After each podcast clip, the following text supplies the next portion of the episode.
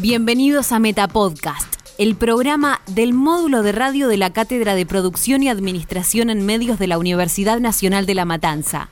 Los profes Maximiliano Brandoli, Marina Delegracie, Laura Carrasana, Alejandro Luna, Laura Guevara y Carolina Yaruzzi te vamos a acompañar para que puedas hacer vos mismo tu producción, la grabes, la edites y la muestres al mundo. Hola, en el capítulo anterior ya estuvimos hablando de lo que era un podcast y sus características. Recordemos que es una pieza de audio editada que habla de un tema en particular. Se sube a internet y luego se descarga y escucha según demanda y pedido de los usuarios. Ya sabemos que se crea pensando en un contenido específico y en un público objetivo. Y que además su principal diferencia con la radio tradicional es que se puede escuchar en cualquier momento y lugar. Daremos paso ahora a otras dudas que hacen a la producción de estos contenidos.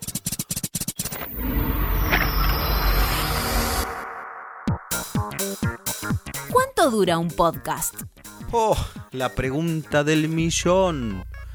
No hay una regla en torno a esto. Los hay de muchas duraciones. Encontraremos podcasts desde 12 minutos hasta 45.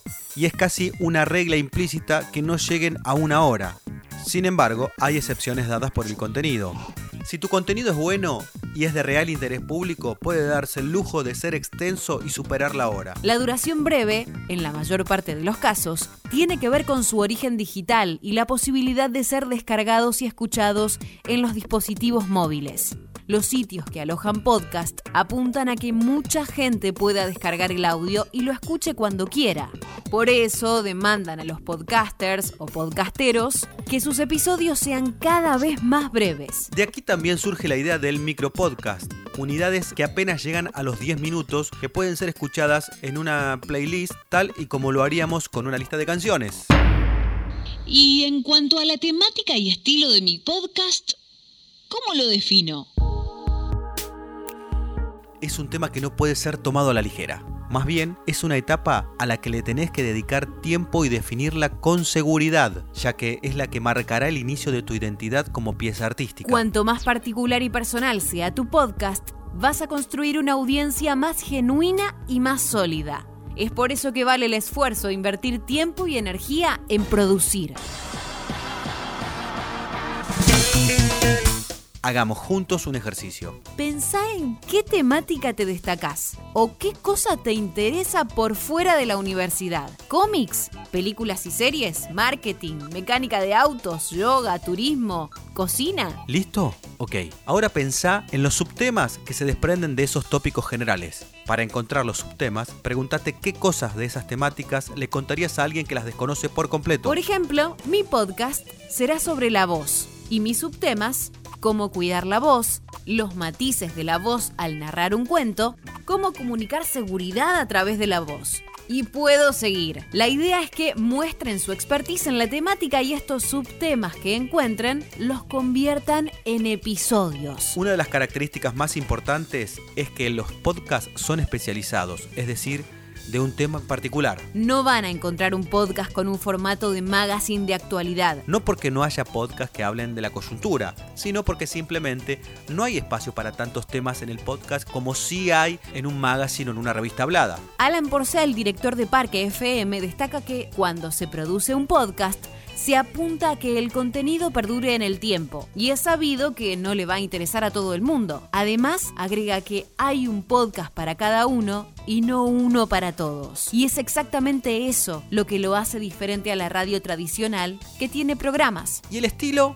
Eso lo definirán los famosos elementos del lenguaje radiofónico y cómo los uses. La colocación de un efecto, una cortina musical o un silencio en un momento o lugar particular, otorgarán información al oyente y marcarán la diferencia. Incluso el ritmo que le des a la lectura de tu contenido o la velocidad e intensidad en la que hables le darán un matiz característico a tu podcast.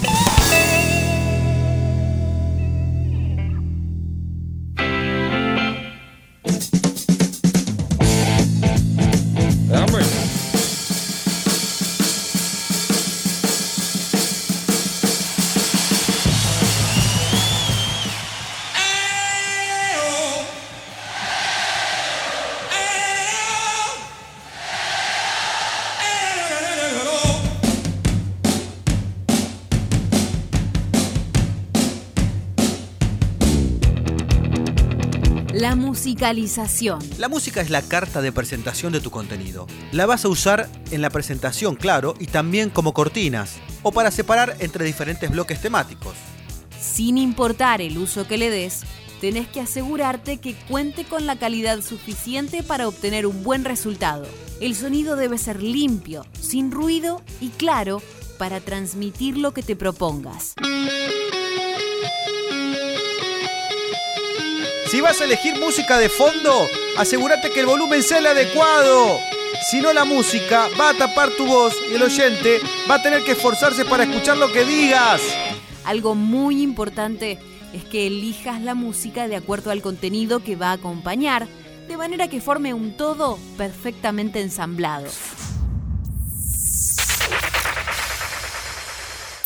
¿Se puede usar cualquier canción? No.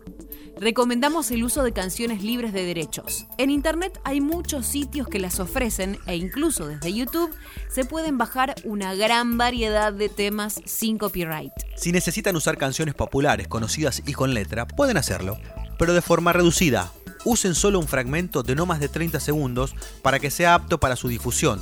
De lo contrario, lo que sucederá es que por políticas de derechos de autor, los sitios les bajarán o anularán las producciones. El locutor y podcaster Félix Riaño, en su libro Todo sobre podcast, ahonda un poco más sobre este tema y hace especial hincapié en el respeto y el valor de usar la música con responsabilidad. La música tiene una licencia, tiene derecho de autor.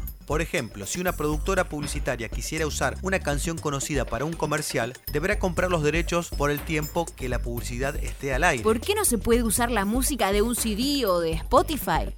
Porque por más que hayas pagado por una música al comprar el disco que la contiene, o que hayas pagado por la suscripción de Deezer, Spotify o Apple Music, la música no es tu propiedad, pero tenés un permiso o autorización para usarla y escucharla de forma privada con el podcast no es tan simple, porque son producciones que perdurarán en el tiempo y no serán privados, sino que los subiremos a una plataforma online.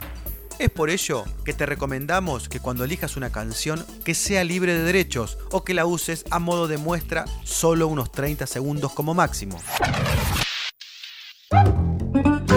Te invitamos a pensar en esta semana qué temas y subtemas tendrá tu podcast. ¿Qué estilo le vas a dar? ¿Cuánto durará? ¿Y qué música te gustaría usar? Eso es todo por ahora. Nos encontramos en el próximo capítulo de Meta Podcast. Meta, Meta es una producción, es una producción de la Cátedra de la Universidad Nacional de La Matanza.